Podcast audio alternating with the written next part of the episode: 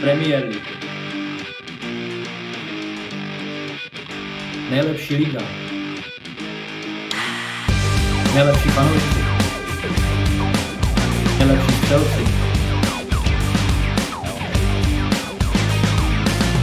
Gegenpress podcast bude tuto. Máme tady první reprezentační pauzu této sezony, většina klubů odehrala plánované 4 zápasy, no a dneska probereme, jak na nás všech 20 aktérů Premier League zapůsobilo. Jsem rád, že dneska je tady se mnou speciální host a bývalý člen Gegenpress podcastu Dan Krop. Čau, Dané. Čau, ahoj. A Dan je mimo jiné součástí projektu Kopačák a přispívatel do Football Clubu, takže určitě mrkněte. No a vedle toho je samozřejmě i nadále specialistou na Bundesligu, kde má pod palcem zejména Bayern Mnichov, avšak tento rok se teda podle všeho musí zaměřit i na tu nejlepší ligu světa, že jo? A můžete třeba mrknout i na jeho Twitter, Daniel Krop, Bundesliga a Bayern, určitě se tam mrkněte na jeho zajímavé příspěvky, určitě ho najdete i na Instači. V rámci dnešní epizody taky zdravíme facebookovou stránku Everton FC CZSK, to znamená všechny fanoušky Evertonu, kteří se shromažďují na této facebookové stránce. Samozřejmě taky zdravíme fanoušky Newcastle a zveme všechny naše posluchače, pokud jste se ještě nepodívali, tak na facebookovou stránku Newcastle United FC CZSK a zdravíme také do anglického fotbalu, což je facebooková stránka, která shromažďuje všechny fanoušky toho nejlepšího anglického fotbalu. Pojďme na to. No a pustíme se rovnou do práce. Vezmeme to od zdola tabulkou. Na posledním místě nám sedí Burnley a od nich se čekal aspoň teda střed tabulky na konci sezóny pro jejich sympatický fotbal, Kompanyho jako miláčka davů, pro ten úplný rebranding toho klubu, který vlastně podstoupili z toho dřevorubeckého fotbalu. A narazili ale zatím teda na Spurs, na Villu a na Manchester City. Jejich zápas s Lutonem byl odložený. Forest v poháru porazili, ale otázka je, jestli to bude přece jenom jako na konci stačit a jestli zvládnou ty zápasy proti sobě trochu víc rovným. Je to tak, Burnley nechytili ten úvod sezony, samozřejmě nikdo nečekal, že by mohli šokujícím způsobem překvapit všechny fanoušky a porazit Manchester City a prohra 0-3 se dala očekávat, prohra 1-3 s Villou se taky plus minus dá řadit k tomu, že to není žádný šokující výsledek. 2-5 nakladačka proti Tottenhamu, ta pro mě překvapivá byla. Já se musím přiznat, že jsem Tottenhamu moc nevěřil, zejména v té ofenzivní fázi. A ty si dobře i řekl takový takzvaný rebranding Burnley.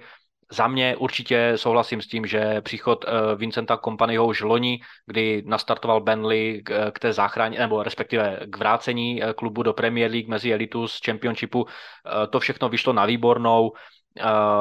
Vysoké naděje se vkladaly právě do tohoto bývalého legendárního hráče a obránce Manchesteru City. Každý tvrdil, že Vincent Kompany zná prostředí Premier League, zná de facto spoustu současných koučů, manažerů, že jo, v lize, takže bude mít možná na ně i de facto nějaký recept. To se zatím nedaří. Samozřejmě u všech těchto týmů budeme teď hodnotit ty 4 zápasy. Já netvrdím, že to je něco výrazně ovlivnitelného do příštích zápasů, ale děláme tuto epizodu v rámci těchto odhadů i proto, aby jsme se třeba po půl roce tady sešli a řekli si, jak moc jsme byli přesní, takže to jen tak na úvod. Ale co se týče Burnley, je pravda, že ten začátek není příliš optimistický. Já jsem čekal minimálně tu remízu, nebo ne, že minimálně, ale čekal jsem prostě remízu s tím Tottenhamem, protože jsem Tottenhamu vůbec nevěřil, ale ten začátek je opravdu velmi těžký u nich. No a neměli oni by to přece jenom proti všem těm Tottenhamům, Manchesterům a dalším hrát trošku víc na beton? Jako já tam, trošku mi tam chybí ten efekt Shona Dyche, co se týče, dejme tomu právě tomu hladovému pojetí, právě jak říkáš v té defenzivní fázi. Přece jenom asi Vincent Kompany je jinak nastavený, že jo, bude chtít asi probudit sebeduvěru u těch hráčů, hrát si s míčem, hrát nějaký ofenzivní fotbal, hrát nebojacný fotbal a to se jim asi bude hrubě nevyplácet. Já očekávám, že v první polovině sezony budou mít velké problémy, zejména v té defenzivní fázi, ale zkrátka chybí mi tam ta zkušenost na pozici manažera. Já Vincenta Kompany jsem teda, nebo Kompanyho jsem sledoval i v tom Anderlechtu, jak začínal vlastně svou kariéru a ta štace v Anderlechtu dopadla naprosto katastrofálně hned v úvodu. De facto ten Anderlecht poslal Malem do sestupových vod na hodně dlouhou dobu v té první sezóně a já nevěřím, že tady v Burnley, ačkoliv v Championshipu se mu hodně dařilo, tak Premier League je samozřejmě jiná káva a já souhlasím s tím, že přece jenom bude mít asi problémy podobného možná razu jako tady náš oblíbenec Frank Lampard v defenzivní fázi, že přece jenom to Burnley asi bude hořet hodně vzadu. No, k tomu tvýmu zmíněnému efektu Shona Dyche se ještě dostaneme. V cestě nám ale stojí 19. Luton. Hmm. A znovu, oni teda mají o zápas méně, stejně tak jako Burnley, ten jejich vzájemný zápas byl odložený. A kde je ale naděje pro tady ten tým? Vidíš ji někde? Nevidím ji vůbec nikde. Jak jsem se bavil i s naším jiným členem podcastu s Kamilem, Luton je pro mě tým, u kterého vidím po dlouhé době výrazné prvky k tomu, že tento tým má samozřejmě namířeno opět k sestupu. Já proti ním nic nemám, je to velice sympatický maličký klub, samozřejmě nikdo ho neznal, že jo, do té doby, než postoupili mezi elitní skupinu 20 týmů v Premier League, ale naposledy někdy před hodně dlouhou dobu jsem podobně špatné výsledky viděl třeba u Portsmouthu, který tehda postupoval do ligy, ale načež hodně rychle zase sestoupil. Na druhou stranu Luton na mě nepůsobí vůbec jako tým, který má zorganizovaný celý tým, herní projev. Samozřejmě mají i mladého trenéra, co se týče jejich šancí na nějaké bodové hody v té první fázi ročníku sezony, to nevidím vůbec optimisticky. Rob Edwards, 40-letý coach, manažer, je u klubu druhou sezonu a on se teprve všechno učí a já spíše bych viděl ten optimismus v tom, že oni všichni, jak klub, hráči, tak i on jako manažer, budou střadat zkušenosti, budou střadat k sobě ty cenné poznatky z těch proher a já je vidím jako jednoznačně nejvýraznějšího kandidáta na sestup. Ty jsi to vlastně trochu naťuk. Snaží oni se vůbec o to setrvání, nebo je to pro ně ta Premier League jenom zdroj peněz pro infrastrukturu, stadion a pak si zajdou vlastně postavit nějaký kádr do Championship za peníze, za padáka, za parachute payments? Přesně tak, s tím souhlasím. A bude to právě o tom zisku zejména ze vstupného, jakýkoliv marketing spojený s Premier League a právě i ten zlatý padák, kdy vlastně všechny tři sestupující týmy dostávají stejné prize money jako vítěz ligy, ale samozřejmě ten dostává ještě daleko více bonusů za různé další výkonnostní odfajfknutí všech bodů, ale na druhou stranu Luton si musí prostě nejdříve vybudovat tu infrastrukturu, to, že vedení klubu a hierarchie samozřejmě musí jako dostatečně motivovaný prvek počítat s tím nebo tlačit na to, aby se Luton v Premier League udržel, tak samozřejmě nebude vůbec žádný šok, pokud zase spadnou a bude to pro ně, jak jsem říkal, velká zkušenost, budou mít ohromně navýšený rozpočet a s tím potom budou moct pracovat právě na infrastruktuře klubu, na posilách, na zlepšení veškerých herních i mimoherních aspektů a budou zase v Championshipu třeba bojovat zase o postup mezi elitu za příští rok. No a k efektu Shona Dyche. Jeho Everton sedí v sestupových vodách na 18. místě. Vedou se řeči o tom, že by Dyche mohl vyhrát sack race. X-points je ale mají na perfektně bezpečném 10. místě. Jsou 10. podle XG, 14. podle XG against. Takže myslíš, že vydrží vedení s Dychem dost dlouho na to, aby se tady ty vlastně jako podprahové statistiky, které jsou u nich absolutně v pořádku, nějakým způsobem stvárnili do těch skutečných bodů a výsledků na tom hřišti? Já jako Shonu Dycheovi asi věřím. Je to jeho druhá sezona, loni je zachránil v posledním kole, napravil spoustu toho, bordelu, co tam způsobil Frank Lampard a co tam zejména způsobilo i vedení v čele s majitelem Moshirim. Ačkoliv můžu třeba tvrdit, že na mě osobně, subjektivně, trošku mizí a ten efekt Shona Dyche a ani u Evertonu už nevidím ten hlad, jako jsem ho viděl právě loni A co víc, odešel Alex Iwobi, což je pro mě naprosto katastrofická ztráta, protože Alex Iwobi v mých očích jako jeden z hodně mála hráčů splňoval i ty přísnější kritéria, ty přísnější kritiky v loňské sezóně a ten jeho odchod do Fulhamu bude Everton hodně bolet a já se přikláním k tomu, že Everton zase bude paběrkovat někde 19., 18., 17., 16. místo, víš to nevidím, protože zkrátka Shona Dyche tam nemá hráče, nemá tam útok, o který by se opřel. 3 první zápasy v sezóně a 0 vstřelených gólů. Strašně špatná statistika, takže za mě Everton bude v hodně nízkých pozicích po první polovinu sezóny. Já to budu trošku rozporovat, mají mít 8 gólů, reálně mají 2. To se časem srovná, tady bych doporučoval trpělivost a prostě vydržet s Dychem.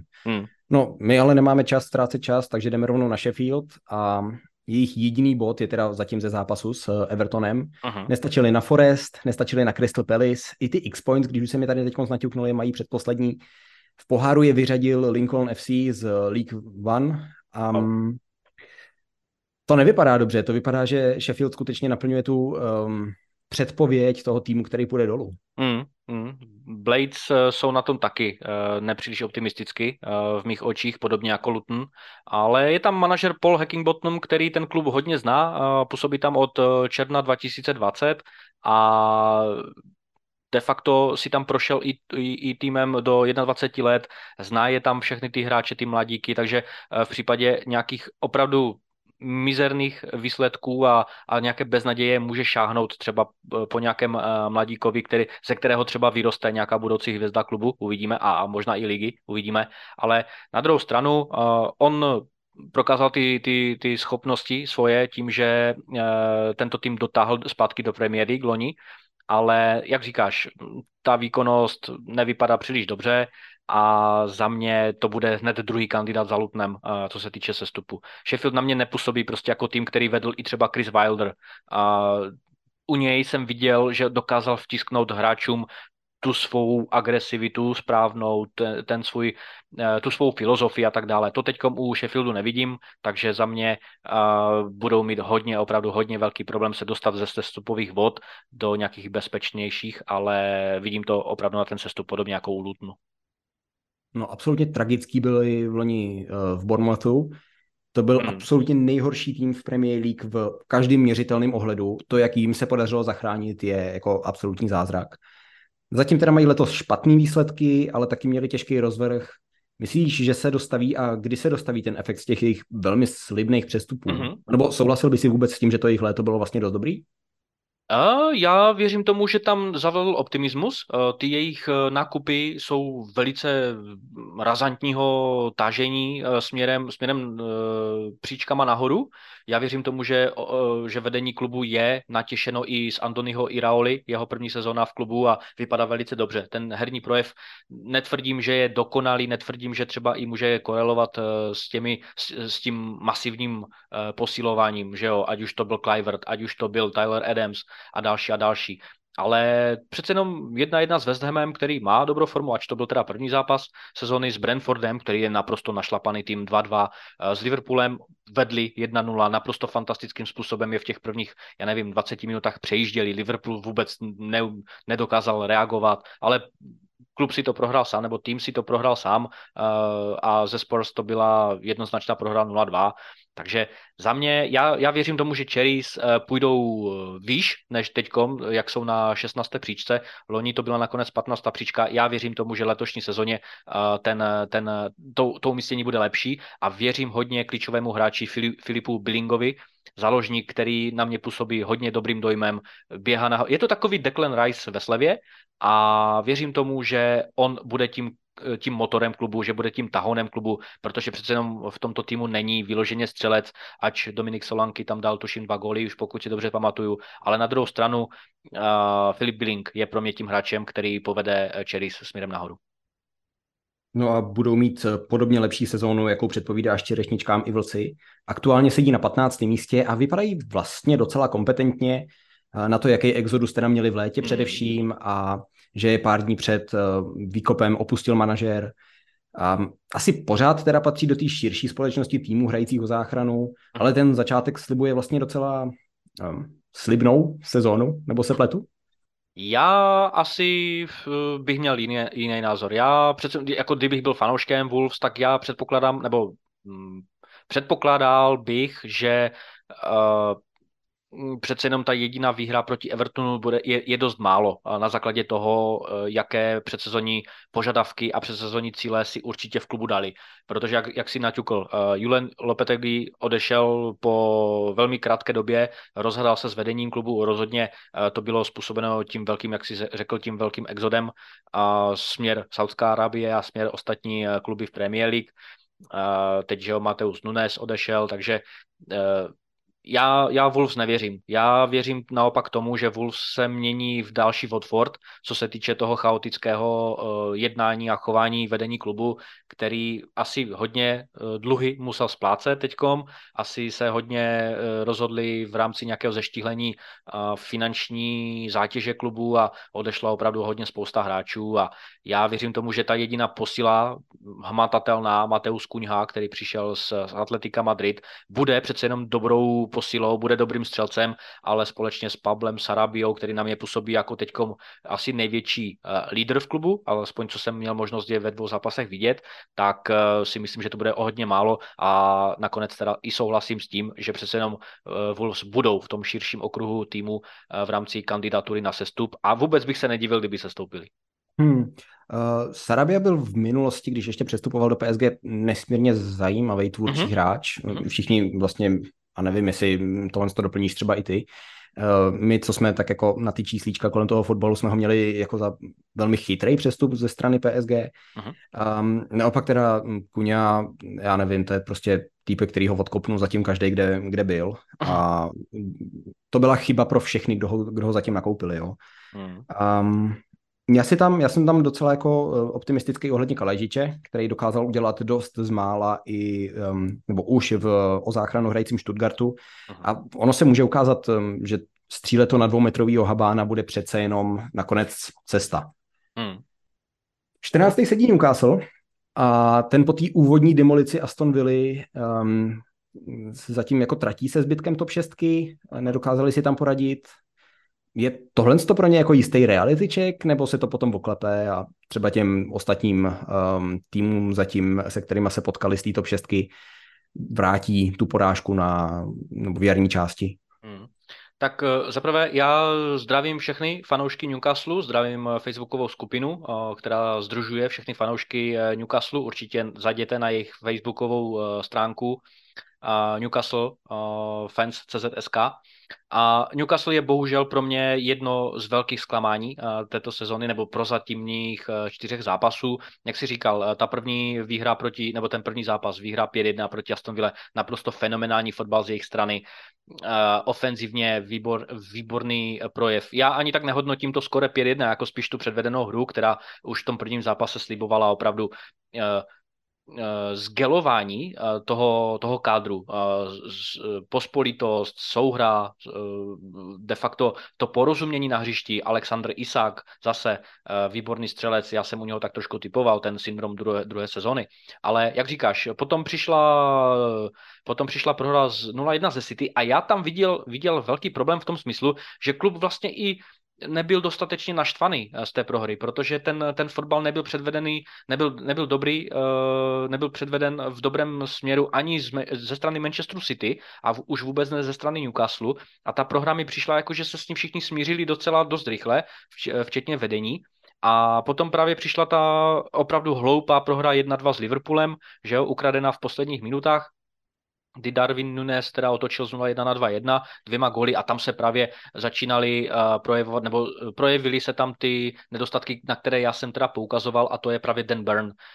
Buď to na levém beku nebo na levém stoperovi prostě už nestačí tomu rychlému tempu, takže to jen tak v krátkosti. No a ta prohra 1-3 s Brightonem, já věřím tomu, že tam je ta psychická deka teďkom hodně. A právě po té prohře s Liverpoolem, že se prostě neoklepali a Newcastle je tak pro mě obrovské zklamání v této sezóně, ačkoliv já musím říct, že třeba ty posily byly v čele se Sandrem Tonalim naprosto fantastické. Sandro Tonali se hned v prvním zápase projevil jako fantastická posila, ale zatím to nefunguje. Ale já nevím, jako v čem je ten reality check, protože já jako nevím, na co Eddie Howe čeká. Jako on nedostane tolik zase prostoru, aby přece jenom zbližoval ten kádr, dal jako blíž a blíž k sobě, a já vůbec bych se nedivil, kdyby potom to saudské vedení řeklo, hele, ale my máme hvězdné hráče a tak teďkom chceme hvězdného manažera, a to podle nás Eddie Howe není. Ačkoliv teďkom jsme mohli v tom dokumentárním seriálu o Newcastle vidět, že si ho cení všichni. Takže já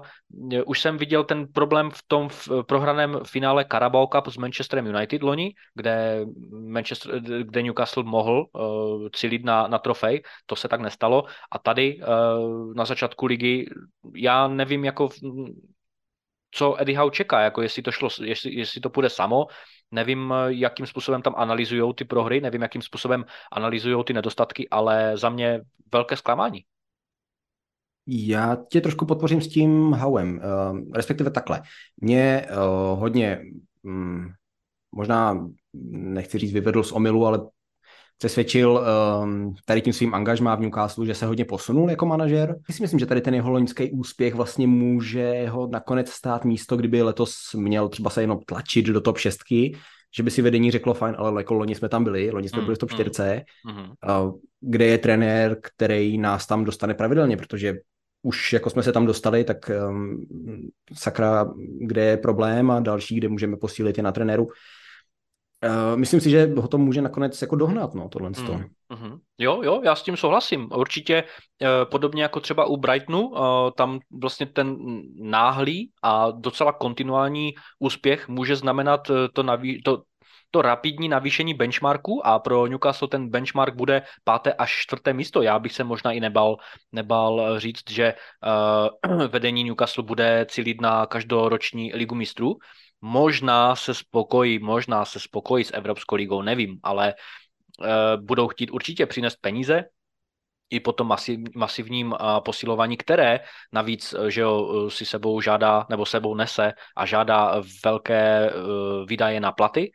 A jako Eddie Howe fandím, není vůbec špatný manažer, je rozhodně stavitel nějakého, dejme tomu, filozofického směru, který úspěšně budoval jak v Bournemouthu, tak i tady, ale přece jenom Newcastle není pro něj, já nevěřím, že pro něj je Newcastle obrovský skok směrem nahoru, který by nezvládl, tak jako Graham Potter a Vis Chelsea, ale na druhou stranu, jak říkáš, já souhlasím s tím, že pokud přijde velký neúspěch, a ten neúspěch bych řekl, že bude umístění mimo evropské poháry, samozřejmě dobře, konferenční liga neberu jako uspokojení pro Newcastle, ale pokud by se tak stalo, tak věřím tomu, že jeho pozice bude hodně, hodně nalomená a budou chtít třeba ti Saudové nějaké výraznější jméno. Ale jak říkám, já tady naopak v porovnání s těmi předchozími týmy věřím, že se Newcastle zvedne, protože já prostě Eddie Howe musí mít nějaké know-how, musí mít nějakou interní znalost toho, jak ty výsledky otočit, a já věřím, že kádr má na to fantastický.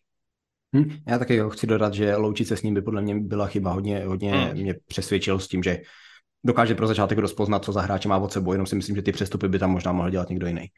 Ale ještě se u nich chci pozastavit a zeptat se tě, jak si myslíš, že si povedou v Lize mistrů. Mají tam AC Milan, PSG a Dortmund, a kdybych měl nějak jako rychle uvést ty týmy, tak AC Milan s tím letem, jaký měli, působí jako absolutně kompletní tým, kde dobře tak jako do listopadu bude chybět defenzivní záložník asi, ale tak to je problém, který jsou schopní řešit.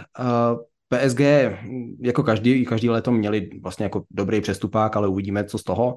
Ale měli pomalý rozjezd, teď to vypadá, že chytli tempo, a no, Dortmund je teda na hraně imploze, ale minimálně to AC a PSG jsou jako velmi silní soupeři. Myslíš si, že mají na to postoupit vůbec jako ze skupiny, nebo stačí spadnout do evropský? Asi to bude fakt na hraně mezi postupem a mezi Evropskou ligou. Samozřejmě jako Dortmund znáš lépe. Není vůbec vyloučeno, že Newcastle skončí poslední bez poháru, a to by byla velká katastrofa, protože peníze.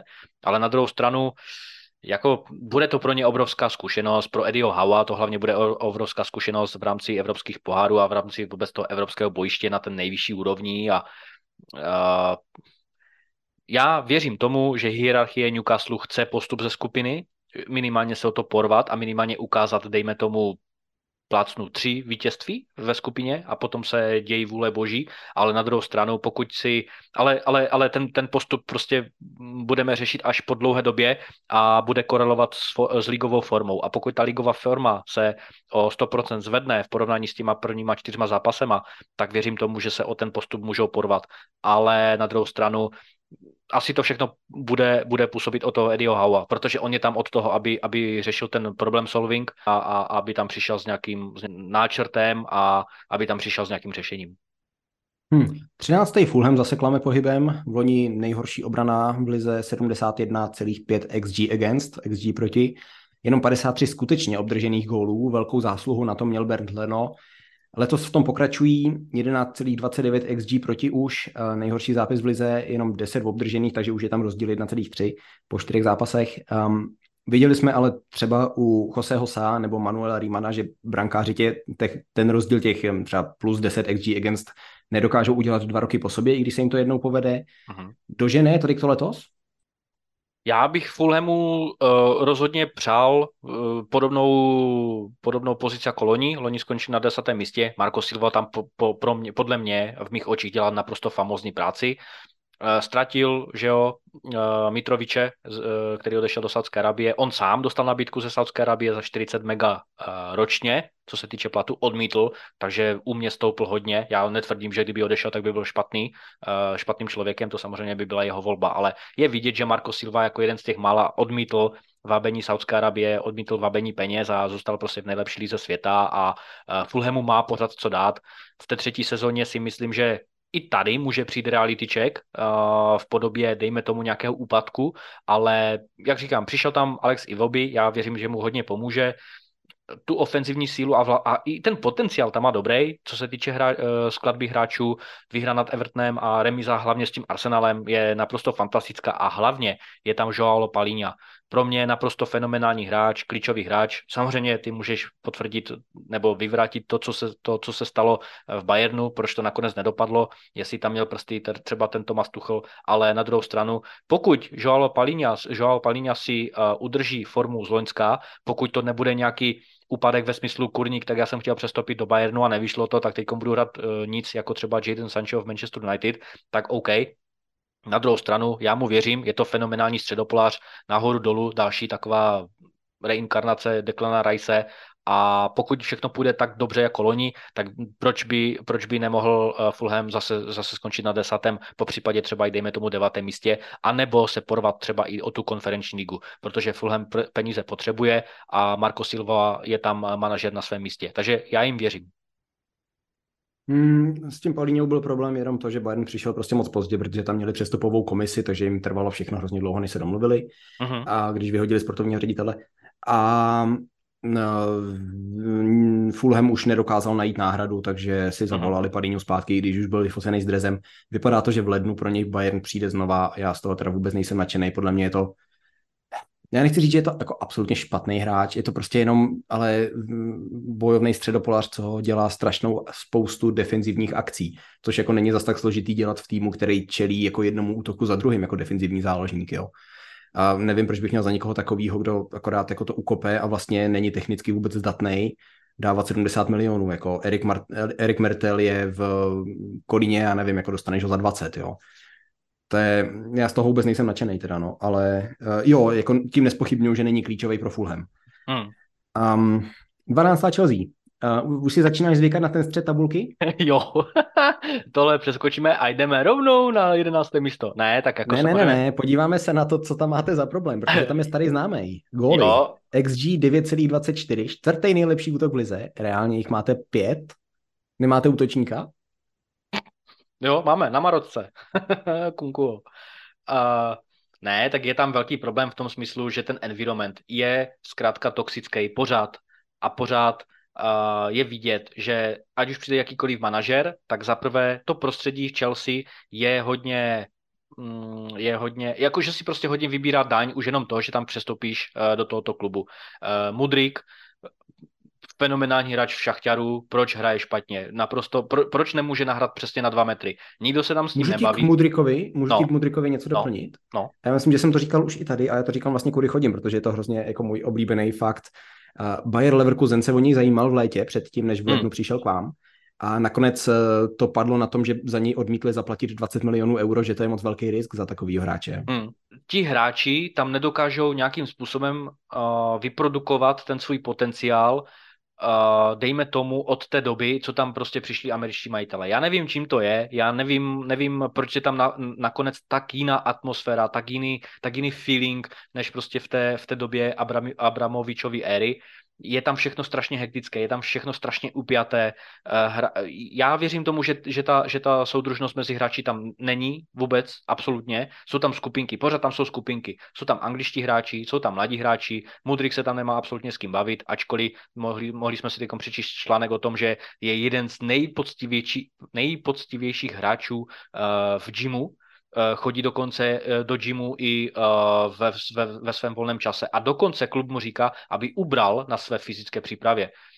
A všichni hráči o něm tvrdí, že je opravdu hodně poctivý, takže to je jenom k němu, jakože se fakt snaží, ale na hřišti to vypadá absolutně katastrofa. Ale nejenom z jeho strany. A je vidět, že i Pochettino tam přišel jako ten, kdo má napravit úplně všechny ty škody, které tam zanechali po sobě, že jo, Potter, které tam po sobě zanechal Lampard. Zaměrně vynechávám Tuchla, protože Tuchel, že jo, pořád nejsem oklepaný z toho, že proč byl odejít, ale víme všichni proč. Ale na druhou stranu, jako ta Chelsea nefunguje. Ta Chelsea nemůže fungovat jak defenzivně, tak ofenzivně, protože tam prostě nemáme útočníka a když hraješ 3-5-2 v Anglii, což je naprosto k omdlení, tak taky nemůžeš dávat góly. Když tam Nicholas Jackson, kterého epizodu zpátky chválím do nebes a potom do prázdné branky ze 2 metrů nedá a přestřelí tu branku o 3 metry směrem nahoru, tak prostě tam je špatně ta psychologická stránka věci. Tam to vůbec nejde o to, že ti hráči přestali hrát fotbal nebo přestali umět hrát fotbal ze dne na den nebo z měsíce na měsíc, ale tam jde o to, že ti hráči se necítí dobře. Nikdo se tam necítí dobře, kromě možná anglických hráčů, jako je Ben Chilwell a Rhys James, kteří jsou tam v pohodě, protože mají svoje místo jasné. Ale všichni ti hráči zaprvé fyzioterapeuticky nejsou připraveni, nejsou v pohodě, protože, jak už jsem zmiňoval, nemáme svoje terapeutické oddělení, ale všechno to outsourcujeme, a což je naprosto geniální faktách úplně v uvozovkách. Na druhou stranu Chelsea musí do top 4, jednoznačně je to cíl. Pokud nebude top 4, Mauricio Pochettino zase bude v hledáčku na vyhazov, ač já ho nechci, aby byl vyhazený. Nejsem jeho fanouškem, nikdy jsem mu nefandil, nespochybňuju jeho výkony a jeho úspěchy v Southamptonu a v Tottenhamu, vůbec ne, ale ten manažer je pro mě nehodící se manažerem do takového prostředí, jako je Chelsea. Chtěl jsem tam někoho jiného, ale má know-how a má znalosti a má zkušenosti k tomu, aby ten tým dotáhl do top 4. Většina anglických panditů se v tom shoduje.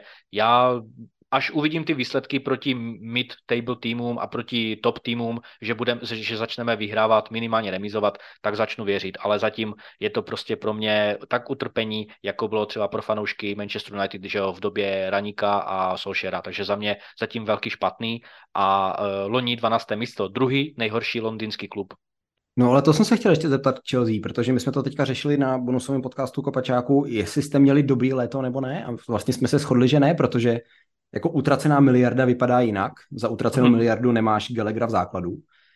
A hlavně jsme se shodli, že vlastně se nám strašně líbí všichni ty hráči, většina těch hráčů, který jste přivedli individuálně, ale nelíbí se nám dohromady jako tým, protože je to mladý, všechno neskušený, že jo, dohromady jako ta sestava. A není tam nikdo, kdo by vlastně ty hráči, kteří přišli a vlastně se třeba ještě rozkoukávají i vůbec jako v Anglii, nejenom v Premier League, nejenom v Londýně, nejenom v Chelsea, že je tam vlastně nemá kdo uvést, protože tam nikdo není dost dlouho na to, nikdo tam není dostatečně zkušený.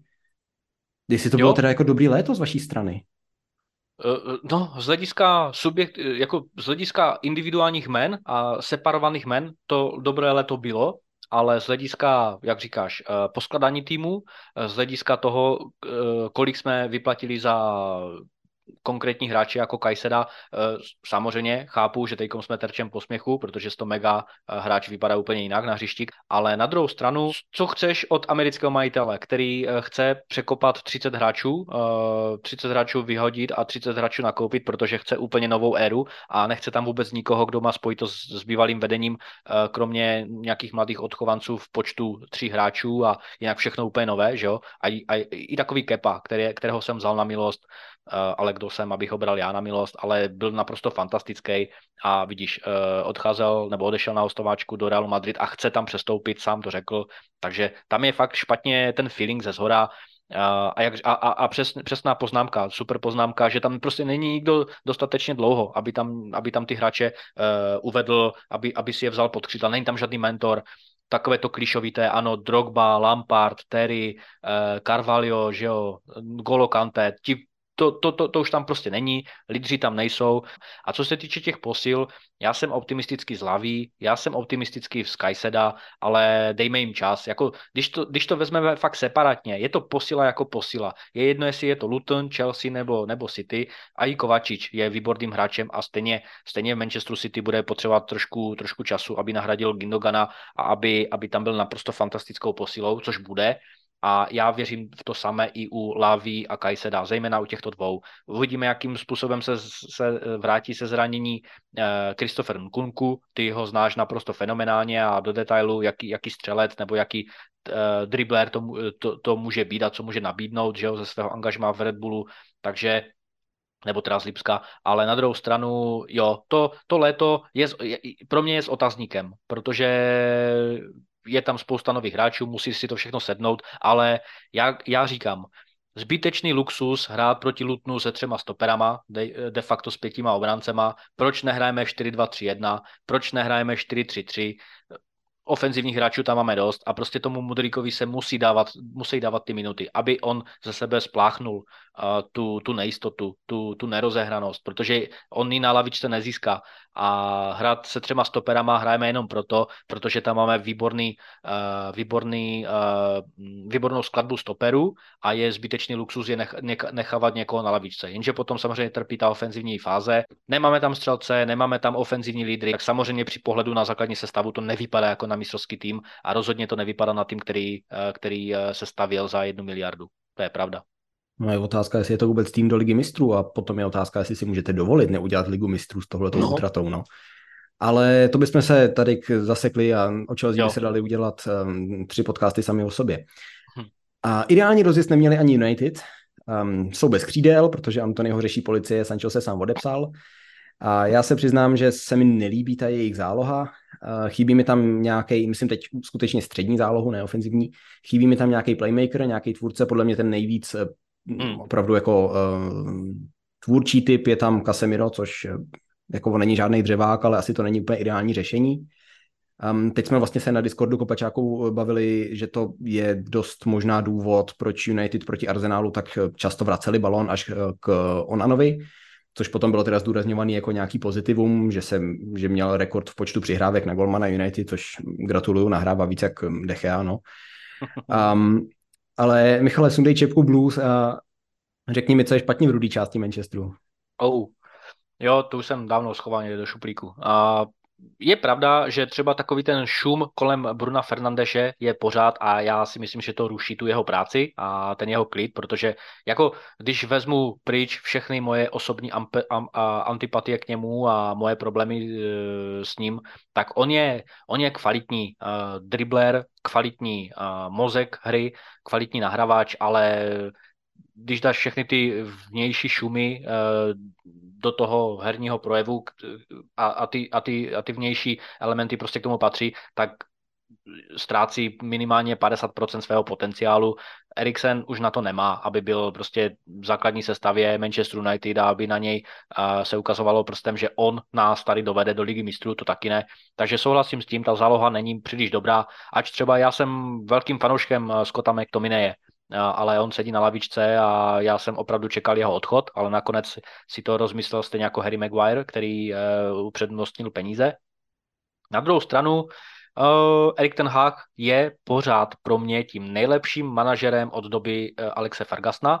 Pořád věřím, že pokud by on měl hráče, se kterými by řešil pouze fotbalové věci a ne právě trestního znamení a znásilňování a další věci, tak samozřejmě, kdyby měl čas jenom na fotbal, tak z tohoto týmu udělá zase tým, který bude postupovat do Ligy mistrů, ale k tomu prostě potřebuje hráče, kterým on může věřit a kteří mu na hřišti odevzdají ten výborný výkon. To není ani Antony, který je technicky, dejme tomu, super obdařený, ale nemá žádný finální produkt.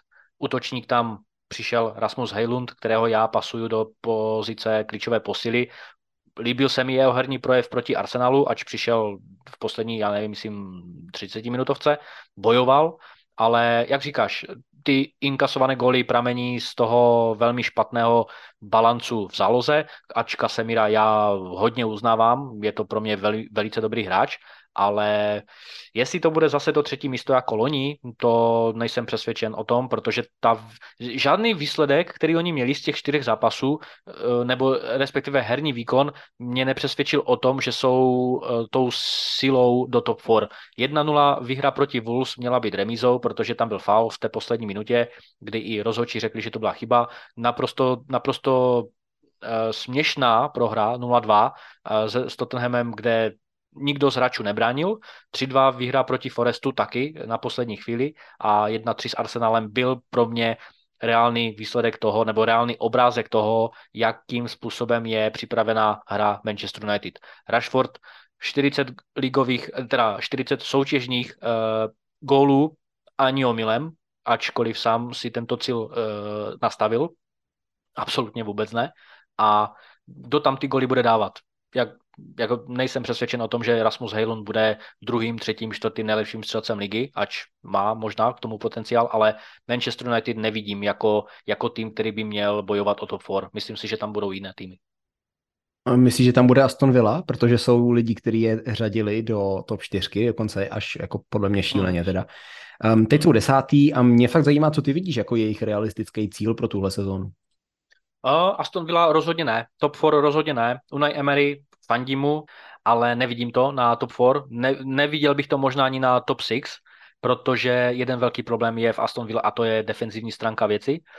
Stoper Tyrone Mings dlouhodobě zraněný, náhrada Clement Lenglet, není to stoper, který by tě měl nějakým způsobem zachránit, netvrdím, že by měl hrát základ, ale máš tam pouze Ezriho Konsu, nemyslím si, že s jedním stoperem to tam nějakým způsobem uhrajou, ano, je tam Pau Torres, klíčová posila pro mě, ale tam se právě ukáže, jestli Pau Torres bude tím defenzivním lídrem, kraje obran nemají pořešené velmi dobře, ač může tam být třeba Digne, ale za mě to není obránce, který by byl disciplinovaný směrem dozadu a který by byl hlavně v osobních soubojích 1 na 1 velmi dobrým obráncem.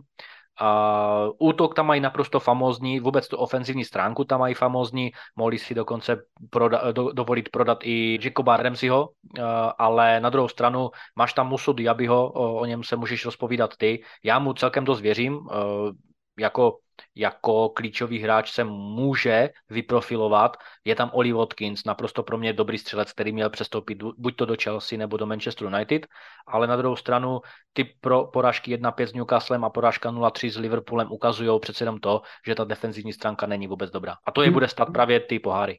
Což je zajímavý, protože já v létě teda psal, že díky jejich přestupům podle mě můžou být adeptem na top 6, jakožto černým koněm na proniknutí do té top 6. To je podle mě ta skutečnost. Na obraně já s tím souhlasím, že to je problém personálně. Jak ty kraje obrany, vlevo si myslím, že to je vlastně dobrý, jo, to funguje, ale vpravo bych chtěl někoho, kdo je daleko víc tvůrčí, i když teď se tam Matikeš posouvá do té pozice, tak uvidíme, co tam předvede, ale úplně to jako historicky neukazoval. A Chambers je tam, myslím, za ním, no tak dobře. Ale ano, personálně i na tom stoperu, já myslím, že Langlais je vlastně jako dobrá záplata, taky jsem říkal, že Konsa podle mě není stoper, kterýho by si měl mít nikdy blízko prvního týmu, pokud chceš hrát o top 6. On se mi líbí, ten Konsa, šel nahoru. Fajn, dobrý, tak ho dejte někam do West Hamu, tam bude dobrý. Nejsem největší fanoušek, jak se jmenuje ten ze Sevilly, Carlos, tam přišel už loni. Diogo. Jo, Diego Carlos. A myslím si, že dobrý je tam opravdu jenom ta letošní posila ze Sevilly. Já mám okno na jména v tuhle chvíli. Ale ano, jako personálně je to problém. Na druhou stranu na dobrý defenzivě stál v loni ten jejich úspěch. Měli jednu z nejlepších defenziv od té doby, co tam přišel Unai Emery. A naopak jeden z vlastně z útoku až z druhé poloviny tabulky, až tam překonávali svoje XG. Podle mě tady to vlastně velmi dobře ale adresovali přes léto. Tím, že přivedli Musu Diabyho, tak on tam měl loni jenom Ollie Watkins, dvouciferný zápis gólů střelených. Diaby je hráč, který by jako měl bezpečně dávat dvouciferný počet branek, protože on vlastně nic jiného než rychle běží, umí střelit gól a občas to tam jako klepne někomu na dorážku do prázdní branky, protože on má docela dost asistencí, ale není vůbec tvůrčí. Ty jeho asistence byly opravdu prostě, že to dal někomu jako na tepin. Mm. Takže on řeší ty góly, a pak je tam Tielemans, který vlastně by měl řešit tu kreativu, protože tam nebyl vlastně, myslím, jeden hráč, který vytvořil více jak 4 střelecké příležitosti, teď to opravdu lovím z patra, za 90 minut, což je prostě podle mě nějaký ten jako benchmark 4, hotovo, a jinak nejseš ofenzivní záložník v týmu s aspirujícím na top 6. Aha. Ale problém je, že on je jako Emery nestaví společně, že jo? Nebo zatím nestavil. Možná se k tomu propracují, že ty posily tam jako budou mít tu roli, kterou bych očekával, ale musím říct, že ty moje očekávání nebyly zatím naplněný v tom, co Emery dělá, a jsem popravdě čím dál tím víc skeptický vůči Aston Ville. Můžeme asi na 9. Forest, který překvapuje tím, že je takhle vysoko. A bezpečně to byl totiž loni jeden z nejhorších týmů té sezóny. A zdá se ale, že letos mají trošku víc vyprofilovanou tu sestavu přece jenom. Přivedli pár super opor, Sangare, protože já rád čísla, tak já rád Sangare, tam je úplně jednoduchá rovnice, to je hráč, na kterýho oni by jako neměli mít nárok, já jsem říkal, že ho měl podepsat AC Milan. Jakožto, jak on se jmenuje, Callum Hudson-Odoi, by ano. měl být vlastně velmi zajímavou posilou, protože mimo Německo, kde to fakt jako prostě nevyšlo v žádném ohledu, byl vždycky strašná tvůrčí mašina, takže jakýkoliv útočník by z něj měl profitovat. Na druhou stranu Origi a Elanga jsou pro mě absolutně jako nic hráči. To pak ale trošku jako napravujou Tavaresem z Arsenálu. Přece jenom těch posil je tam hodně, tak uvidíme, jestli jim to zase jako rozháže ten balans nějakým způsobem. Ale nevím, je to těžký pro mě uchopit. Myslím, že bude letos pro Forest, jestli to bude bezpečný střed tabulky, anebo se v tom budou zase plácat. Hele, tam je opravdu hodně témat, které by se tam dali rozebrat. Steven Cooper je tam v třetí sezónu, tu loňskou, jak si zmínil, která byla absolutně tragická v té, dejme tomu, první půlce, možná ve 2/3. Už byl na okraj vyhazovu, ale Majitan Marinakis ukázal přece jenom intelekt, vyhodil sportovního ředitele, vyhodil šefa rekrutmentu, poté, co se tam nakoupilo 20 hráčů, tak letos v letě to bylo trošku střízlivější a přišlo tuším jenom nějakých 10 nebo kolik, ale souhlasím s tím, že ta loňská pozice na 16. příčce letos nemusí být a může být vylepšená, a protože Forest opravdu vypadá soudružně na hřišti, poražka proti Arsenalu se dala čekat, poražka 2-3 těsná, poražka 2-3 s Manchester United mohla být naprosto v pohodě remízovou záležitostí a hlavně fenomenální vítězství 1-0 proti Chelsea. Naprostý gejzír optimismu se vlil do hráčů Forestu a já bych řekl, že i možná povinná výhra proti Sheffieldu 2-1 přece jenom přesvědčila všechny, že Steven Cooper dělá výbornou práci v týmu. Já bych ještě nezapomínal ani na Taiwa Avonyho, ty ho znáš z Bundesligy, naprosto parádní střelec, muskulatura výborná, osobní souboje výborné. Ibrahim Sangare, souhlasím s tím, naprosto fenomenální příchod. Ten hráč měl přijít do Chelsea místo Kajseda, pokud by... Ty jsi koukal na můj scout report na Kopačáku, kde jsem říkal, že on je jeden z adeptů, kterýho bych přivedl právě na místo Kajseda, abych neutrácel těch 115 mega za něj. No vidíš to, a to jsem ani nečetl, ale jak jsme v rovině. Já jsem se i díval na ten jeho dvojzápas proti Glasgow Rangers, naprosto fenomenální výkony. On je dlouhodobě výborným hráčem v PSV, nebo byl. Antony Elanga, u toho bych trošku kontroval. Je to výborné křídlo, hráč, kterému hodně teď fandím, když odešel z Manchesteru United, protože je to pro mě výborný mladík, poctivý hráč, teď vlastně skoroval vlastně proti Chelsea, takže vůbec se nedivím a vůbec nečekám, že by to měl být hráč někde na druhé koleji. Podle mě Antony Elanga s Hudsonem Odojem budou tvořit obě dvě ty křídla. Hudson Odoj může hrát vlevo i vpravo. U něj bych byl trošku opatrný, protože přece jenom hodně dlouho mu trvalo, než se prosadil v Chelsea a tady se může rozjet a já věřím tomu, že ty posily u Stevena Coopera můžou fungovat. Odešel jim Brennan Johnson do Tottenhamu, katastrofické oslabení. Já opravdu hodně věřím tomu, že Nottingham nebude namočený v sestupových vodách. Jo, já teda myslím, že prodat Johnsona za 55 milionů je výborný kšeft a absolutně nechápu, co tam Spurs dělalo, protože přivést, co on měl, 8 gólů v loni a absolutně nic jiného. Jako je to fakt výborný hráč, je to rychlík, je to super talent, je to mladý hráč, uvidíš. To je Elanga taky, jako je rychlej a pracuje, to je jediný, co je, jako to neznamená, že není tam 55 milionů. No ale tak to je ta daň anglického hráče. No dobrý, no, tak si ji tam plaťte. Já budu říkat, že to je hráč, který absolutně nemá tady tu cenu a kdyby ho kupovala Bochum, tak ho koupí za 1,5 milionu. No tak právě, ale tam nebude hrát nic, protože chápeš, ti angličtí hráči kromě Sancha, že jo? Ne, uvidíš, za půl roku si napíšeme na Messengeru a já ti tam pošlu statistiku, která bude hodně gólů plus hodně asistenci, kdo to nemůže, uvidíš, že jo? Tuhle debatu už jsme měli o Vlahovičovi a podívej se. Pojďme do Brentfordu, tam asi můžeme ušetřit trošku víc času. Brentford je Brentford, vždycky se berou body top 6, vždycky zremízou s Crystal Palace a budou v pohodlně ve středu tabulky i bez Tonyho. Je tam třeba něco dodat? Asi ne. Thomas Frank, naprosto fenomenální práce, 6. sezona, souhlasím s tím. Loni 9. příčka, letos bych to viděl plus minus stejně. Asi jo, novodobé straky, prostě berou top 6 klubům, rozdávají tam, kde by neměli, ale já jim věřím v tom smyslu, že budou v top 10, ta jejich práce je naprosto fantastická uvnitř celého klubu. Thomas Frank, já mu přeju jen to nejlepší v tomto klubu, přeju mu, aby tam byl tak dlouho, jak on bude chtít a možná by se někdy dostal v budoucnu někam výš, pokud bude mít tu motivaci. Ale je pravda, že Ivan Toney a ta jeho gambleřina se mu vymstila a možná, že klub přijde o spoustu gólů, ačkoliv teda Buemo je naprosto fantastický střelec a Mark Flekken, ano, vzpomínám si na naši debatu a musím uznat, že za Davida Raju asi přišla dobrá náhrada, ačkoliv loni statisticky byl Brentford tým, na kterého šlo nejvíce střel, takže jsem zvědav, jak se Mark Flekken ukáže v rámci celé sezony, ale zatím to vypadá velmi dobře. Jo, jenom ta naše debata byla o tom, že jsem říkal, že Flekken je absolutně totožný brankáře Korea statisticky. Jo. A že vlastně prodat Reu za 40, což se nakonec nepovedlo a přivést Flekkena za 13 je jako úžasný kšeft, který přesně tohle, já teda cedím, co udělali Spurs, oni jako s brankářem, ale tohle mohl udělat Arsenal, že jo, prostě jít rovnou za tím, koho si Brentford přivedl. Jo, Brentford, tam ušetříme čas, ale není to proto, že by dělali cokoliv špatně, prostě jste moc dobrý a my si užíváme tu negativitu, takže jdeme do Crystal Palace. Ty mají pár superhvězd, Eze, Olise, pár solidních služebníků jako Anderson, někdo jako třeba Chris Richards by mohl být jako v podstatě jako nový podpis.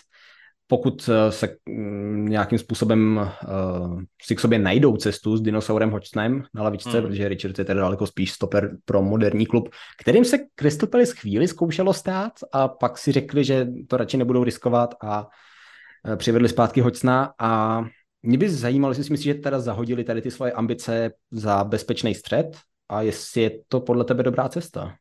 Nemám nic proti němu asi z lidského hlediska, ale přece jenom se Crystal Palace mohl ubírat jiným směrem, trošku víc svěžejším a mladším směrem. Mají tam výbornou skladbu hráčů, které si vyjmenoval. Právě ten Olise je výborným hráčem. Možná je pro něj dobře, že nepřestoupil do Chelsea, ale na druhou stranu je tam Ebereči Eze, naprosto fantastický hráč. A já si myslím, že po té, co tam odešel právě Wilfried Zaha, tak se spousta hráčů bude cpát do té roli toho nového lídra. Mají tam Dina Hendersona do branky, takže jako ta skladba hráčů je výborná. Já tam asi fakt vidím ten největší problém u Roye Hodgsona. Prostě tu analýzu, energii, ten počáteční optimismus teďkom po těch 4 zápasech se může lehce ztratit nějakýma 3 porážkama v řadě a tak dále. Nevěřím jim, že přijde výrazné zlepšení oproti 11. místu z loňské sezony. Jako asi, když se podíváš i na to, jak hluboký vlastně letos asi bude to dno Premier League, tak Crystal Palace by si vůbec jako neměli zahrávat s bojem o záchranu. Bude to bezpečný střed, na druhou stranu asi se shodneme, že se nám úplně nelíbí. Že s tím mohli udělat víc, že tam je jako potenciál dělat něco víc. Hlavně protože Jižní Londýn je mimochodem asi vedle předměstí Paříže to nejplodnější fotbalové prostředí v Evropě. Že jo? Jo, no. Ta jejich akademie je jako velmi dobrá. Mm-hmm. No, velmi dobře umí teda s mladýma hráčema pracovat i Brighton. A teďka 6. Rok co rok stoupá tabulkou, v loni 6. Můžou to letos trůfnout zase jako další rok v pořadí, zase se vyškrábat o tu jednu příčku, 2 příčky výš, nebo už je to moc? Ty kráso, já pořád uvažuji, že se stanu jejich fanouškem a že tady smažu na stěně, co mám doma Chelsea a že si tam vymaluju Brighton, protože to je famózní klub. Brightonu věřím, že to může být klub, který postoupí do top 4. Je to naprosto fantastický fungující klub směrem ze shora. Já jako podobně jako u Brentfordu nevím, co bych jim vyčetl. De facto nic. Roberto de Zerbi, u něj bych vyčetl možná ty jeho emoce, které častokrát nedokáže ubránit, aby je vypustil směrem k protivníkům. Ale ta loňská 6. příčka naprosto může se jevit jako naprosto šokující, ale pro mě naprosto normální, protože De Zerbi je fantastický coach, který podobný vzestup zaregistroval nebo vypracoval v Sassuolu nebo Sassuolu a podobně pracuje tady v Brightonu. Má výborné hráče, Evan Ferguson, to je pro mě Didier Drogba ve vanilkovém provedení. Fantastický hráč, silový hráč, výborný střelec, budoucí výborný lídr, výborný budoucí lídr v irské reprezentaci. Ten hráč prostě, já nebudu říkat, že to je nový Erling Haaland, protože Haaland má podobný věk. Evan Ferguson je naprosto fenomenální útočník, kterému vedení Brightonu hodně dlouho bránit a bude ho přesvědčovat hodně dlouho, aby ještě setrval v Brightonu. A ta porážka 1-3 s West Hamem pro mě byla obrovské překvapení, jinak já jsem tam typoval, že prostě vyhrajou jak s West Hamem a naprosto proti Newcastle ta výhra 3-1. Jako máš tam spoustu hráčů, je tam Solimář, je tam Mitoma, který je prostě japonský Cristiano Ronaldo v nejlepších letech, myslím jako Ronaldo v nejlepších letech. Ten tým nemá slabinu. Ta prohra 1-3 neznamená, že ten tým musí mít defenzivní slabinu. Byl to prostě výpadek. Ale loňská 6. příčka, já si moc přeju, aby Brighton postoupil do Ligy mistrů letos. No já tě teda, než se stane, že jejich fanouškem, musím varovat, že Brighton je nesmírně progresivní a hipsterský město, takže nic pro tebe. Yeah. No a myslíš, že se můžou prokousat třeba do té Ligy mistrů v Evropské lize? Ve skupině mají Atény, Marseille pod Marcelínem, mimochodem, můj takovej trošku černý kůň sezóny. Vzhledem k tomu, že Marcelino je, kam přišel, tak vždycky ten tým pozvedl a Marseille byla loni 3., předloni 2., takže teď logicky by jako se nabízelo, že by se měli minimálně třeba ve Francii zapojit do souboje o titul, pokud opravdu ten Marcelino efekt zafunguje. Aha. No a 3. tam mají Ajax. Mají na to? Na ten Ajax se hodně těší, na ten dvojzápas, tam bude asi atraktivní podívaná. Já věřím, že na to mají. Já věřím, že můžou skončit 3., ale můžou skončit i jako před Marseille anebo před Ajaxem. Uvidíme, ten Ajax měl hodně velký exodus hráčů, ačkoliv, že jo, je tam Sven, myslím, naše diamantové oko, ale nevěřím tomu, že Ajax bude tou největší hrozbou ve skupině.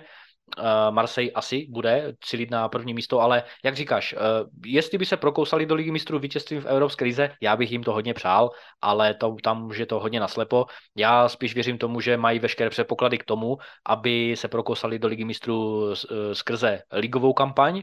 Bude obrovský těžká, ale oni mají výborný kádr. Oni mají výborný kádr v obraně, teda jako výborný balans v obraně. Ano, Webster teď v posledních zápasech hodně chybuje a byl posazen na lavičku, ale přišel tam Van de Hecke a hraje výbornou roli na pozici stopera, takže tam jsou všichni připraveni pod tím De Zerbim. Naprosto famózní efekt na ty hráče. Výborný motivátor, výborný podle mě filozof, výborný psycholog, výborný manažer, taktické prvky, dokáže reagovat na ty zápasy. Ano, opět West Ham, dobře, ne, ale proti Newcastle, jako tam všichni čekali spíše jako vítězství Newcastle, si myslím. A Brighton naprosto famózně ukázal všem, že s tímto klubem se prostě musí počítat. A já jim věřím. A jak moc věříš Arsenálu? V loni si vysloužili titul vyzývatelé, podle mě neprávem, protože 1. ledna měli namířeno na 101 bodů, zatímco Manchester City mělo namířeno na 89 bodů. A Manchester City nakonec tu ligu vyhrálo s 89 body, zatímco Arsenal skončil někde na 80 nebo na kolika. Takže tam podle mě je to jednoduše jako spočítatelný s tím, že to zahodili sami oni. Myslíš, že doženou letos jako Arsenal ty očekávání, které v loni vzbudili, podobně jako jsme se bavili třeba u Howa, a nebo můžou zase City letos nebo s nima držet krok? No, bavili jsme se o tom vlastně i v minulé epizodě, že Arsenal už není tím týmem, u kterého by stačilo top 4, ale že se prostě bude muset pravděpodobně projevovat jejich síla zejména v té vnitřní infrastruktuře a zkrátka se bude od nich očekávat ze strany Edu Gaspara boj o titul. Mikel Arteta už tam kroutí teď 5. sezonu, takže má veškeré předpoklady k tomu, že zná ten manšaft, že si vyskladal ten manšaft podle svých preferencí. Má tam všechny dobré hráče na každém pozici. Sám teda řekl, že chce mít na každé pozici skvělé hráče a proto tam přišel Raja. Za mě zbytečný luxus. Ten brankař prostě nemá co jiného nabídnout v porovnání s Ramsdalem, kterého oba dva máme rádi, že jo. Věřím tomu, že mají veškeré předpoklady, aby překonali Manchester City. Oni si to ale prohrávají, jak říkáš, sami. Ta psychologická fáze v závěru sezony, pokud se nedaří, je jediným negativním faktorem u Arsenalu. Nevěřím jim, pokud budou mít, dejme tomu, nějakou špatnou sérii 2, 3, 4 výsledků, někde, dejme tomu, v druhé nebo třetí třetině kalendářního roku, a pokud se tak stane, tak si to prostě prohrajou ten titul, jak říkáš. Ale já jim hodně fandím, chci, aby rozbili ten trend Manchester City. Gabriel Martinelli, já jsem se do toho hráče naprosto zakoukal, fenomenální dribler, fenomenální mozek, zakončovatel, nahrávač, úplně všechno dokáže pokryt, takže za mě ta skladba toho týmu tam je, ten manšaft a ta soupiska vypadá mistrovsky, přišel tam Declan Rice, což je pro mě naprosto klíčová posila a já tam nevidím slabinu, já tam nikde nevidím prostě slabinu v tom manšaftu a dokonce vidím tam i více hráčů, kteří dokážou střílet góly, než třeba než na straně Manchesteru City. Takže já věřím tomu, že na konci sezony by i Arsenal měl statisticky vstřelit více ligových gólů než City. Akorát existuje Erling Haaland, no. Co dělá Vezem na 4. místě? To je naprosto klíčová otázka. David Moyes taky. 5. sezona, stejně jako Mikel Arteta, loni byl taky, podobně jako Steven Cooper na okraji vyhazovu. Do dneška se sebe nesestřepal tu neférovost a nespravedlnost v rámci brzkého vyhazovu v Manchesteru United před mnoha lety. To ty si tahal ještě Kačera. A na druhou stranu, já vím, to nebylo vtipné, ale na druhou stranu David Moyes teď odvádí výbornou práci. Věřím tomu, že prožívá velké zadosti učinění i díky konferenční lize a Evropská liga může vypadat dobře pro ně, proč ne? Zase nějaká taková ta uniková cesta z ligy. Jako oni vůbec neprohráli, jako 3 výhry, 1 remíza, já nevím, kde to David Moyes bere, a navíc tam přišel Mohamed Kudus, výborný hráč, ale přišel tam ještě James Ward-Prowse, naprosto fenomenální hráč, a Jarrod Bowen, já ho řadím mezi elitní útočníky v celé Evropě. V celé Evropě je to výborný hráč a ukazuje, jakým způsobem se měl chovat Kai Havertz na pozici druhovlnového útočníka, a to přesně Jarrod Bowen ukazuje. Je to výborný střelec, výborné náběhy do volných prostorů. Takže za mě David Moyes má teď ofenzivní hráče velmi dobré. Vychoval si Kurta Zumu, vychoval si další defenzivní hráče, i třeba Coufal, kterého já jsem považoval fakt, jako omlouvám se, ale za kopito, a dneska na pozici pravého wingbacka hraje naprosto výborně. Takže jako za mě David Moyes výborná práce s tím manšaftem a možná, že ta 4. aktuální pozice není náhodná, ale nevěřím jim, že se prokoušou do top 4, nevěřím jim, že se prokoušou do top 6, ale věřím, že to bude daleko lepší pozice než ta 14. příčka v minulém roce, a horní polovina tabulky je naprosto realistický cíl. My jsme teďka taky jako v podcastu měli jako jedny z možných vítězů přestupového období, i přesto, že odešel Declan Rice. Za mě teda hlavně, abych mluvil teda za sebe v tomhle, protože jsme tam těch argumentů měli víc, za mě teda hlavně proto, že tenhle tým je vlastně daleko víc ušitej na míru Davidu Moyesovi, než to bylo loni. Především ten útok, kde Kudus si myslím může být daleko vhodnější útočník pro moje se, než byl kdykoliv, jakýkoliv vložen target man, ať to byl Skamaka nebo Aller. O Liverpoolu se mluví jako o tikající bombě, oni jsou ale aktuálně třetí. Hráli s Chelsea, hráli s Newcastlem, hráli s Villou, tam dokonce udrželi 0 proti Aston Ville. A Soudec zpátky na špičce? No, jako blbě se mi na to dívá a blbě i tomu celkem rozumím, protože Jürgen Klopp za mě jako neodváděl dobrou práci na konci loňské sezony a jako mě nepřesvědčili de facto ve třech zápasech z těch čtyř. Ta remíza 1-1 proti Chelsea měla být jasnou výhrou v jejich prospěch. Zejména v prvním poločase si to mohli vyhrát. Ano, v druhém vzala iniciativu spíše Chelsea, ale Bournemouth 3-1 vítězství jako blesk z čistého nebe, protože Bournemouth si to prohrál de facto sám. Stejně tak si to de facto sám prohrál Newcastle tím hloupým závěrem a právě tím neuhlídaným Darwinem Nunesem. A vítězství 3-0 proti Aston Ville, OK, to bylo konečně to probrání, na které čekali fanoušci Liverpoolu. Za mě ale pořád platí jednoduchá rovnice a sice taková, že hrajou čtyřobrancový systém, ale s tím, že Trent hraje záložníka a nikdo ho zkrátka nepodporuje na té pozici pravého beka. A za mě je tam obrovská díra. Já mám vždycky 100krát chuť v těch zápasech, které sleduju u Liverpoolu, stopnout ten obrázek, kde tam je naprosto 40 metrů kolem Ibrahima Konatého volné místo směrem doprava a já nechápu, proč to ty týmy prostě nevyužívají v nějakých rychlých protiútocích, ale zatím se tak nestalo, ale možná, že se tak stane. A právě proto já bych pasoval do klíčové role hráče v této sezóně Ibrahima Konatého právě, protože jsem hodně zvědav na to, já jsem jeho velký kritik, ale dokážu pochopit argumenty, proč je dobrý a on dobrý byl,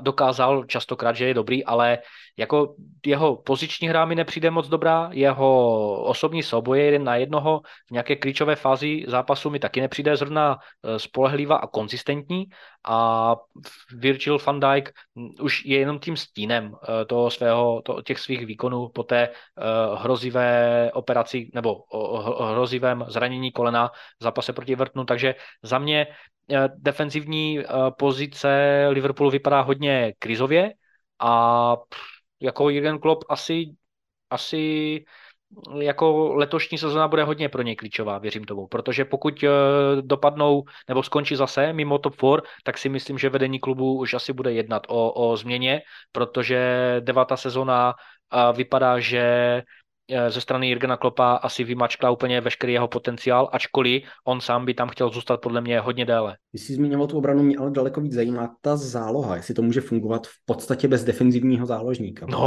No, to je taky velký otazník, protože přišel Dominik Soboslaj, výborná posila, Střelecký se už taky prosadil, máš tam Alexise McAllistera, a koho tam máš třetího do party? Jako chceš tam mít, já nevím, prostě Tiaga, který až se vrátí do nějakého zápasového rytmu, tak OK, nebo chceš tam mít jako koho tam vlastně chceš mít, když ti tam všichni ti lídři odešli, ať už Milner, ať už Henderson, ať už Fabinho, takže jako já jsem opravdu zvědav, jestli tam bude hrát Endo, OK, dobré, taky další hráč, kterého ty můžeš pojmenovat, ale může se on vyprofilovat do toho defenzivního štítu, ale jako zatím ta hra Liverpoolu ukazuje v záloze hodně velké mezery.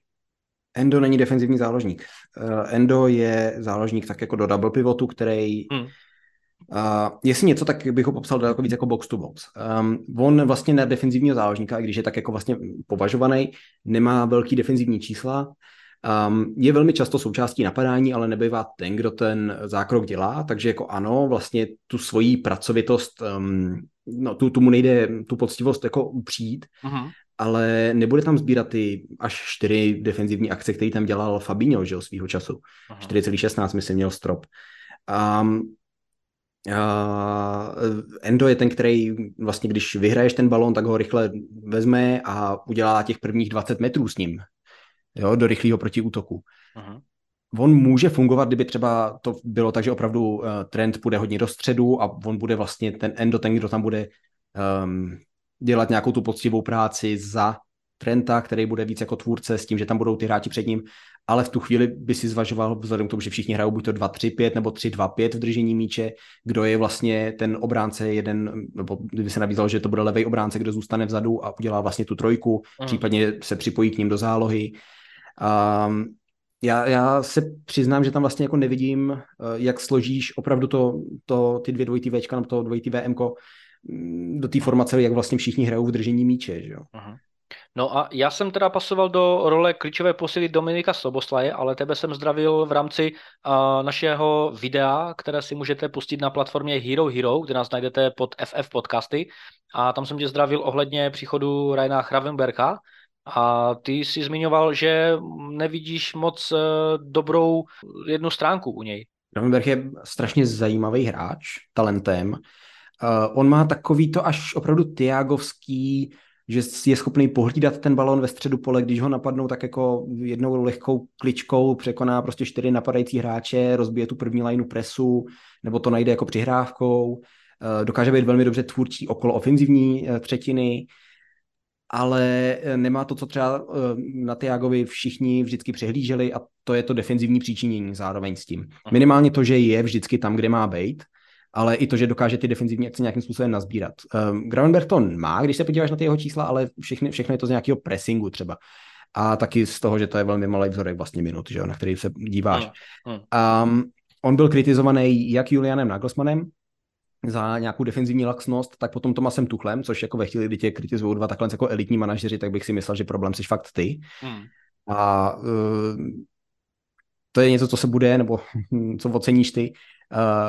On je podle mě trošku problémový v tom, že jednak se strašně rychle hnal z Ajaxu. Vím, že tenkrát nějaký novináři a tvůrci, co se soustředí na Eredivizi, tak říkali, že to je třeba jako o 2 roky moc brzo, že měl počkat prostě, dát si na čas, rozvinout se a teprve potom hledat ten elitní klub, anebo třeba jít někam o stupínek níž do nějakého týmu hrající Evropskou ligu. A jakmile v Bayernu nehrál, tak namísto toho, aby fakt jako začal na sobě makat, ve chvíli, kdy ho třeba za to samý začal kritizovat druhý manažer pro začátek, tak začal chodit po rozhovorech a říkat, jak jako se mu ta situace nelíbí, a on to dělal vlastně od úplného začátku, kdy si takhle jako říkalo minuty, a teda je trošku problém Bayernu a vlastně Nagelsmanna, že mu je na základě toho dál potom. Ale jo, jako ve chvíli, kdy to nepůjde všechno jako podle jeho představ, a on v Bayernu byl jeden z těch líp placených hráčů dokonce, jo, i takhle jako velký mladík, tak si myslím, že Liverpool mu taky platí dost. Jakmile to nejde jeho cestou, tak dokáže tak jako kopat kolem sebe, no. Já si myslím, že za těch 18 milionů chápu, že to jako Bayern vzal ten risk, za 40 si myslím, že už to je velký riziko pro Liverpool, že prostě vyhoří tak trošku jako po Pogbovsku. Mm-hmm.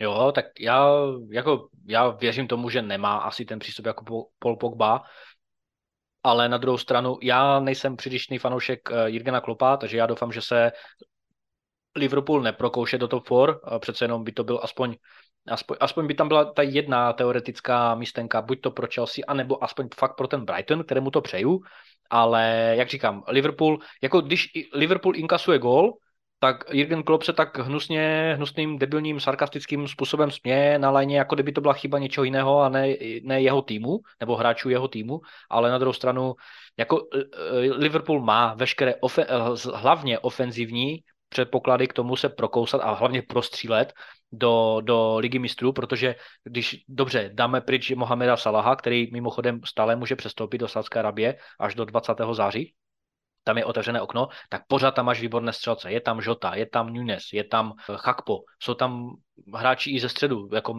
Alexis McAllister taky umí dávat góly. Soboslaj je taky výborný střelec z větší vzdálenosti.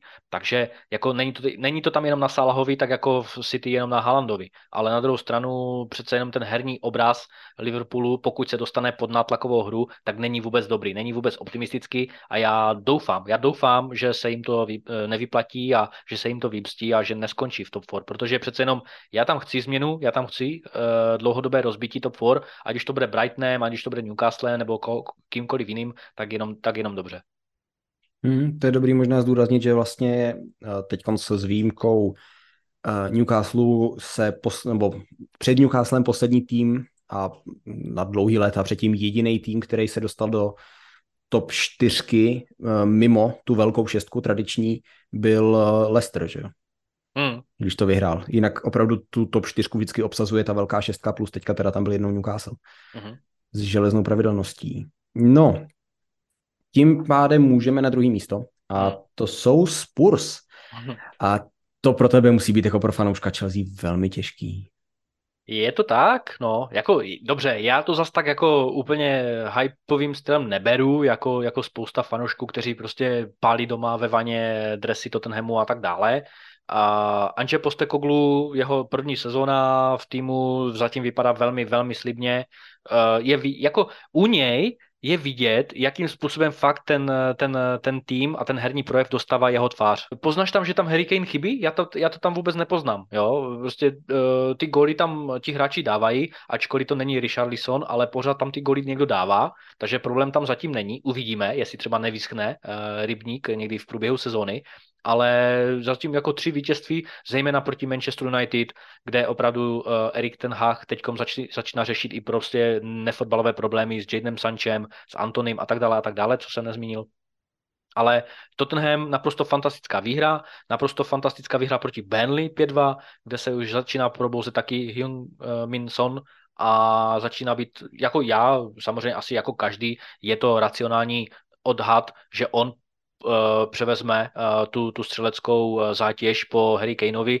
Samozřejmě při zachování své vlastní nějaké střelecké porce, ale jako musí mu pomoct další hráči. Kulusevský a právě nově příchozí zmíněný Brandon Johnson. Já jako fakt si na něho počkej, bude výborný hráč a za mě prostě Anže Postecoglou je nejlepší posila, protože jako Tottenham konečně našel asi manažera, který není nebo 3Ačkový, ale jako jeho nadvláda zatím v klubu a vlastně ty jeho změny a ten efekt jeho vlastního příchodu zatím působí velmi dobře pro fanoušky, pro hráče, pro všechny, takže já věřím tomu, že Tottenham bude v první třetině sezóny velmi dobrým týmem. Já tam u nich nevidím, proč by měl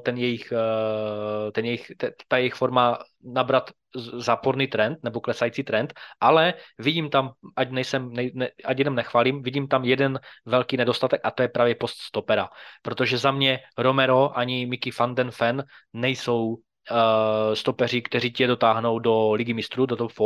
Já nevěřím tomu, že to bude top 4, ale věřím tomu, že to bude top 6 a věřím tomu, že přece jenom v porovnání s loňskou 8. příčkou to bude zlepšení, ale nevěřím, že to bude top 4. Souhlasno, já si myslím, že Anže je jako výborný trenér pro to, co Spurs aktuálně jsou, že po těch sériových vítězích, který si tam přivedli ve snaze ještě z Harryho dostat aspoň ten jeden ligový pohár, tam konečně přišel někdo takový jako početínovský vlastně, tak když tam přišel, začali to tam budovat něco. Uh-huh. A to, že prodali Kanea, je podle mě dobře, uh-huh. Protože dostat 100 milionů za hráče, který má rok na smlouvě, je mu 30 let a jako při vší prostě nebude součástí toho týmu Spurs, který vyhraje nějakou trofej, protože to bude trvat 2-3 roky, než se to vybuduje a v tu chvíli jako nepředpokládáš, že on tam bude nebo že bude hrát tak prominentní roli. Takže to si myslím, že je dobrý, myslím si, že ho dobře nahradili Madisonem především, jakožto vůdčí postavou, nějakým lídrem a hlavně doplnili tu kreativu, která chyběla ve chvíli, kdy chyběl Kulusevský na hřišti. Myslím si, že je tam vlastně velmi dobrý potenciál stavět i na hráčích, kteří už tam byli, ale nebyli využívaný, jako Bissouma a Pepe Sar.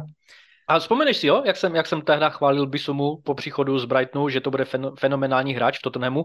Ano, předloni nebyl, ale teďkom jako roztáčí své motory. Je dobré. Jo, ale tak moje kritika taky nebyla na Bissumu nezbytně jako na hráče, ale na to, že je tam Højbjerg, je tam Bentancur, je tam Skip. Mm-hmm. Proč tam potřebuješ ještě Bissumu, že jo? Mm. Myslím si, že Udo Žije může být jako výborný na tom levém beku. Myslím si, že teď koncím vlastně tady to, co jsem vyjmenoval, ty defenzivní záložníci můžou přijít vhod, protože ve chvíli, kdy budeš mít na jednom beku Udo Žiho a na druhém Pedra Pora, tak budeš potřebovat daleko víc limitovat tu svoji zálohu, tu defenzivní činnost. Myslím si, že to je třeba něco, kde dokáže přispět i Lo Celso, který je tam zpátky. Hrozně cením to, co udělali v bráně, kdy řekli prostě ne, 40 milionů za Reju nedáme a přivedli Vicaria. Uh-huh. A já tam opravdu jako nevidím nic špatného. Jasně, můžeme se bavit o tom, že tam v tuhle chvíli není šířka na řadě postů. Mimochodem, já si myslím, že Van de Ven je dobrá posila, jako ano, je to prostě 22letý stoper, bude dělat chyby jako 22letý stoper, ale je velmi dobrý na míči, což je něco, co právě jako do toho herního systému Postecoglou ho potřebuješ. Chybí tam v tu chvíli šířka, ale je to přesně to, co Spurs potřebovali udělat tohle léto a vlastně vykopli, řekl bych, ten projekt, který za 3 roky může končit tím, že budou někde na špičce. No a první jsou Manchester City, ty přes léto udělali z prvního týmu první tým. Je tam třeba něco zásadního dodávat? No asi ne, Pep Guardiola 8. sezóna, loni titul, letos se od nich taky čeká titul. Manchester City vyhrává, i když Pep Guardiola není na lavičce, že jo, teďkom jak měl tu operaci ze zádama, Erling Haaland prostě zase vystřelí 30 gólů. Hele, takhle, tipneme si, udělá 30 gólů v lize? Čistě v lize. 30 a více? Jo. Já si taky tipnu asi, že jo. Jako, takže tam asi nebude nic asi zajímavého v tom typu. Kovačič. Jak se ti třeba líbí Kovačič v Manchesteru City jako přímá náhrada za Gündogana? Pro mě tady to hrozně těžko soudí, protože jsou vlastně docela odlišní hráči, uh-huh. Ale mě Kovačič do toho Pepovo systému sedí, se přiznám vlastně asi víc. Ta jeho jistota na míči, ta jeho rezistence pressingu je jako něco neuvěřitelného. Jasně, nepřispěje. A to je, podle mě tohle se o tom vypovídá strašně moc. Podívej se na to, co se kritizuje na Kovačičovi. No, on ti nedá ty góly, co dával Gündogan. Já nevím, jako chceš po defenzivním záložníkovi nebo jako v osmičce, aby dával góly. No, podívej se na to, co tam máš vepředu, prostě od Haalanda přes Juliana Alvareze, Poudna, no, De Bruyne asi už jako spíš moc ne, ale Bernardo Silva, to jsou hráči, po kterých chceš, aby dávali ty góly. Jako, jestli se musí spoléhat na to, že tě zachrání nějaký středopolař, no tak děláš něco špatně. A to, že tohle je vlastně ta největší kritika na adresu Kovačiče, tak podle mě vypovídá o tom, jak excelentní hráč je a podle mě je pro Pepovo fotbal absolutně jako dokonalej. Kovačič byl v Chelsea za poslední roky naprosto fenomenálním hráčem. Každý rok, každoročně, kontinuálně snašel nejpřísnější kritéria. Ještě bych tam asi zmínil i Mateuse Nunese, který přišel, že jo, z Wolves taky na kraje, nebo na křídelní prostory, on může hrát vlevo i vpravo, je de facto náhradou za Mahreze, který odešel, takže jako otázka asi zní jako jediná logická, pokud se zraní, nedej bože, dlouhodobě Haaland, dejme tomu na měsíc. Já myslím, že tu chvíli tam prostě postavíš Alvareze, začneš hrát trošku jinak a Pepkovi to bude třeba 2 týdny trvat, ale najde tam nějaký úplně jiný systém, prostě přeskládá to, bude to 8-0-2 prostě a bude to fungovat. To je úplně jedno, on něco začaruje a je to. A on je hlavní hvězdou toho týmu, že jo. A hlavně si myslím, že Haalandovi můžeš strašně dobře regulovat tu zátěž s tím, že opravdu máš tak excelentní náhradu v Alvarezovi ve chvíli, kdy ho tam chceš postavit na ten hrot. A že vlastně v Alvarezovi máš ještě hráče, kterýho můžeš hrát i hlouběji v poli, ať už je to jako taková ta De Bruynovská pozice nebo cokoliv jiného po něm potřebuješ, že je to přesně ten hráč, který ti pokryje. Je to tvůj backup za toho hvězdního útočníka, ale zároveň musíš schopný mu dávat minut někde jinde. Tohle je prostě jako scénář jak ze sna, no. Kdo je, si myslíš, důležitější pro City, De Bruyne nebo Guardiola? Ztráta kterého z nich bude klíčovější pro City, si myslíš ty? Guardioly.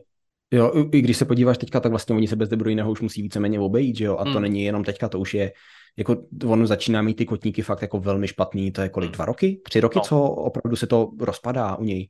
Já nevím, jestli je to vlastně Phil Foden tou dlouhodobou odpovědí třeba tam, když bychom si chtěli zaspekulovat, protože zase třeba si vzpomenout, že De Bruyne taky začínal jako takovej trošičku víc elektrizující křídelník, víc jako forward, ne jako takovýhle.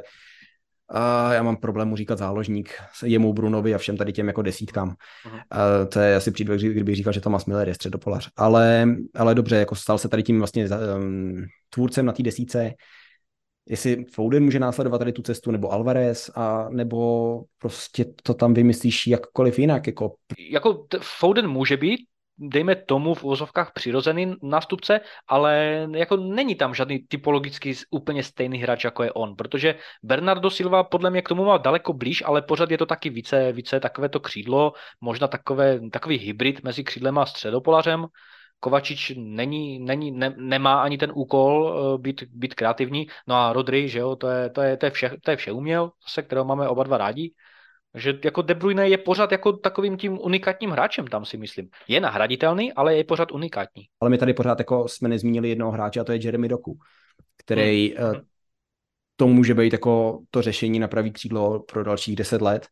On je jeden z nejsilnějších driblerů v Evropě a zároveň má absolutně neuvěřitelný tvůrčí čísla. A to, že přichází z Francie, no, je úplně jedno, protože ty jeho čísla jsou tak elitní, že jako žádná taxa, Premier League taxa si je nesebere. Nebo respektive sebere, ale nepřiblíží je nikam blízko průměru. Takže vážní posluchači, tohle byla poslední myšlenka. Já moc děkuji Danovi, že se stavil a že jsme mohli probrat všech 20 klubů.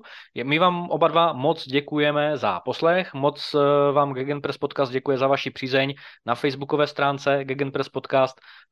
Můžete nás samozřejmě i nadále sledovat zdarma na Spotify. Pokud je mezi vámi fanoušek Formule 1, určitě se podívejte na naši platformu na Hero Hero, kde máte 2 podcasty v ceně jednoho. Moc vám děkujeme za vaše jakékoliv komentáře, příspěvky a u příští epizody se zase budu těšit na slyšenou.